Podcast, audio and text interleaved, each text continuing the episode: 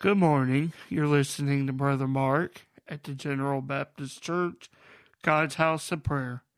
Today, on Thursday, April 28th, 2022, I'd like us to go to the book of James and we're going to read in the first chapter, looking, beginning rather, in the 22nd verse.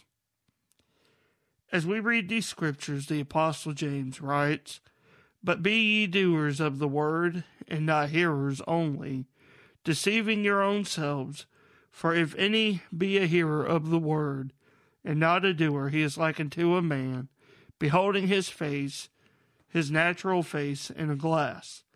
For he beholdeth himself, and goeth his way, and straightway forgetteth what manner of man he was.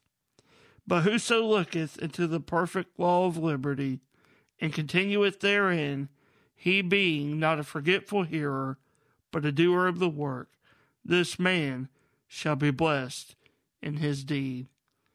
The Apostle James, who was a, the brother of Jesus, teaches us about being more than simply a hearer of the word, listening and hearing the word, but to be doers of the Word of God. James even gives us a dynamic illustration of what happens when we fall short of being a doer of the Word. We are as a man or a person looking into a mirror to see ourselves, and when we go our way, we forget what kind of person we ought to be. We must be the exception to this rule. Each day we must delve ourselves into God's Word. If Christ is to be the Lord of our life, then we must listen to Him and do what He teaches us in the Word.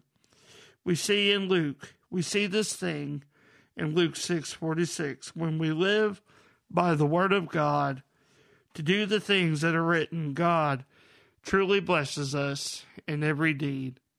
I want to thank you for listening in this morning and thank my friend and uh, colleague in the ministry for his work in filling in. And I pray that this scripture, this devotion, blesses you in your coming day.